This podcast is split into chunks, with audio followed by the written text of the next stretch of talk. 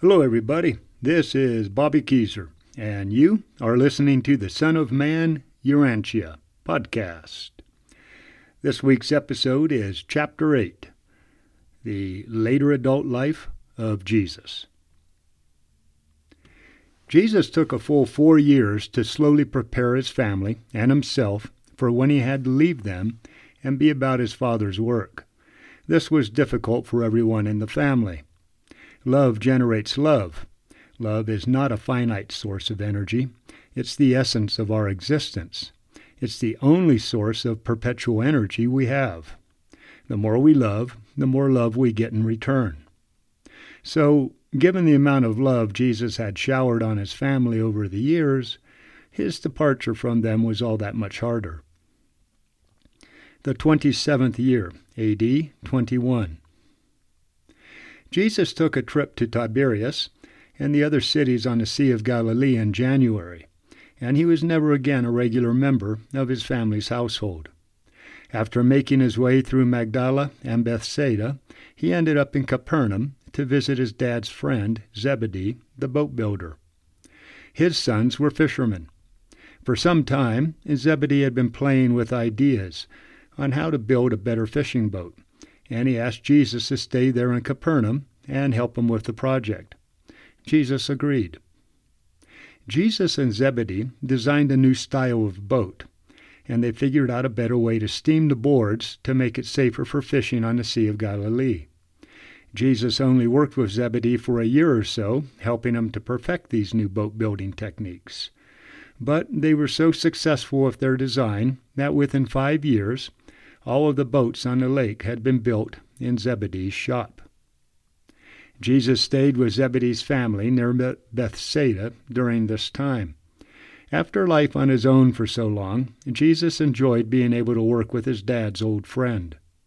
Zebedee's wife, Salome, and her four daughters all admired Jesus, and he often went out with the boys, James, John, and David, to fish. All the while, he continued to send home money for the family. Jesus didn't make it back to Nazareth until October for Mary's for Martha's wedding. And after that he didn't come back for 2 years. And that was for Simon and Jude's double wedding.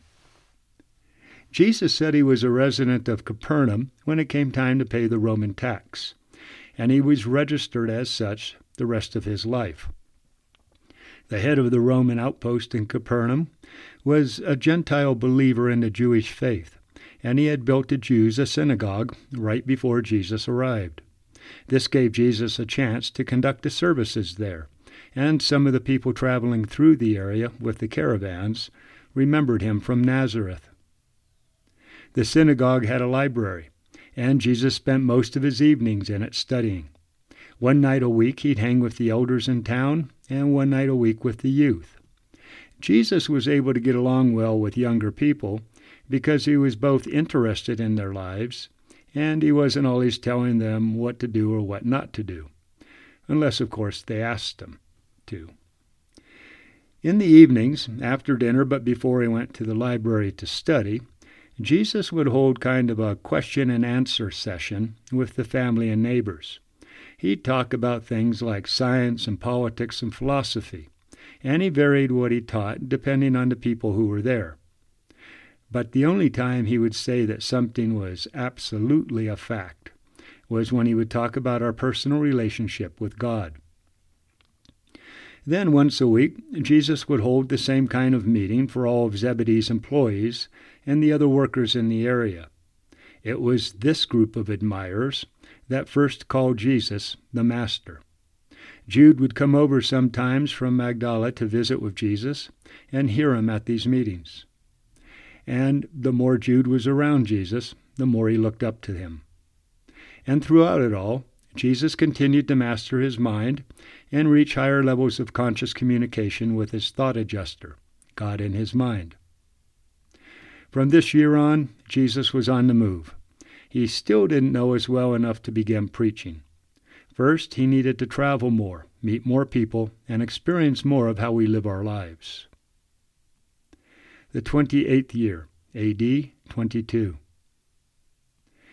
Jesus took a part of the money that Zebedee owed him in wages, and in March, left Zebedee's house in Capernaum to go to Jerusalem. Before leaving, Zebedee's family agreed to meet Jesus there for the Passover supper. He arranged with John Zebedee to keep sending the wages they owed him to his family in Nazareth. Jesus and John had grown close while Jesus stayed with them, and John gave Jesus his word to watch over Mary and the others.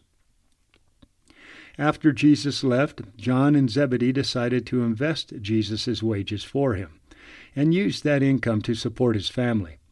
They did this by buying a small two room house and renting it out. So, without knowing it, Jesus ended up owning a house in Capernaum. In Jerusalem, Jesus hung out at the temple listening to the discussions, and on Saturdays he would go out to Bethany to visit. Salome, Zebedee's wife, had a relative in Jerusalem named Annas, who years before had been the high priest of Jerusalem. Salome had given Jesus a letter of introduction to Annas, and the two of them spent a lot of time visiting the schools and religious teachers in town. Annas was a bit confused by Jesus and didn't really know how to help him. It was obvious Jesus didn't need to be a student in any of the schools.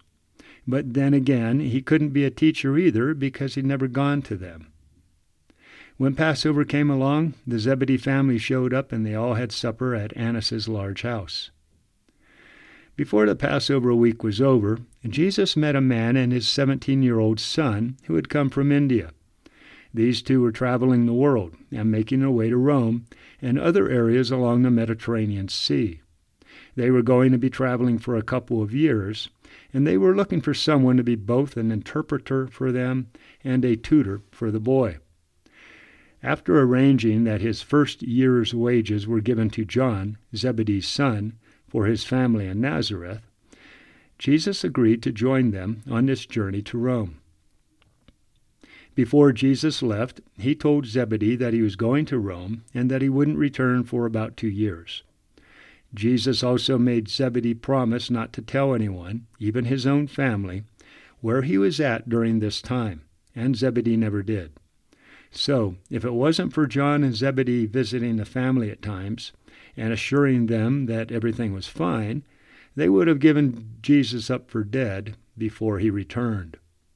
And John always remembered to take Mary and Ruth a little present on these visits, like Jesus had asked him to do. The twenty-ninth year, AD 23. On this trip, Jesus was known by some people as the Damascus scribe and by others as the Jewish tutor. He met many people but he never told his family, or even his apostles, about this two year trip to Rome and other parts of the Mediterranean. His family just assumed he had gone to Alexandria, and when Jesus returned to Nazareth, he let them continue thinking that. Only Zebedee knew where he'd been. Some things to keep in mind when thinking about Jesus' life. Jesus was here to better know us and to reveal to us our Heavenly Father and he had to do this as one of us. There was no need for Jesus to impress us with great accomplishments, and he wasn't going to overpower us with mental arguments just so that we'd believe him. Furthermore, Michael lived his last incarnation on earth with us, but not just for us. These events happened for the benefit of the entire universe now existent and for all of the worlds that will become inhabited throughout eternity. By the time he returned to Nazareth, Jesus was almost done educating himself into many different types of people from around the world. He had met rich folk and poor, those with education and those without, and people with all kinds of spiritual beliefs. He now knew without a doubt that he was a Creator's son. His thought adjuster was bringing forth memories of his time with his paradise father before he ever started to build our universe. Jesus was slowly remembering the details of his past. The final pre-human memory that Jesus saw came to him when he was baptized by John in the Jordan River. And it was his last talk with his older brother Emmanuel right before he disappeared and was born a babe of the realm. The human Jesus. For the rest of the universe watching these events unfold, Jesus' Mediterranean trip was the most fascinating part of his time on earth. He wasn't yet fully conscious of his divine side. He was still the Son of Man. During this time, he worked with people at a personal level rather than preaching in public like he did later in life. At 29 years old, Jesus had almost completed the human side of his spiritual development, and he had done so living a normal life in the flesh. When Jesus re- received his thought adjuster as a child, that portion of God in his mind started to condition him to, cons- to understand the eternity, universality, and infinity of God his Father. As Jesus became conscious of this help from his thought adjuster, he opened himself to the guidance offered. Over time, he improved his personal communication with God inside him and gradually brought his mind to perfection so it could meld in complete and absolute harmony with God. This event, when his mortal personality joined with God to create a new eternal soul, happened when he was baptized by John in the Jordan. Jesus walked among us as an average man, and in the course of his life he intellectually gained the equivalent of the entire sum of our existence as human beings on the material worlds of time and space. He experienced, as we do, the extremes of joy, grief, and sorrow. He laughed, he cried, he cared for us as his family, and he got mad at us and vented his indignation. Jesus experienced the inner urges, impulses, and confusion that we do at any point in our lives. But there's more. Jesus also experienced part of his time on earth as a man in full communication with his thought adjuster. During this time, he lived life as it is on other advanced evolutionary worlds settled in and life, a level few of us will reach on Earth. He was a complete human personality in all sense, and he knows us across all levels of mortal existence in our universe. Jesus both revealed the eternal God to mortal man and presented himself as a perfected human personality to the infinite Creator. Well, there's a lot in Jesus' life for us to learn from. He didn't live his life to set us a perfect example to copy. In other words, we aren't supposed to copy Jesus' life actions, what he actually did. Instead, we're supposed to learn from how he lived that life by opening himself up to the mercy and guidance of his personal God inside him. Jesus lived his actual life as a man of his time, as he was and where he was. We are to do the same. But regardless of the times or places we find ourselves, we can open ourselves to God's grace and follow Jesus' example of the new and living way of the mortal becoming eternal.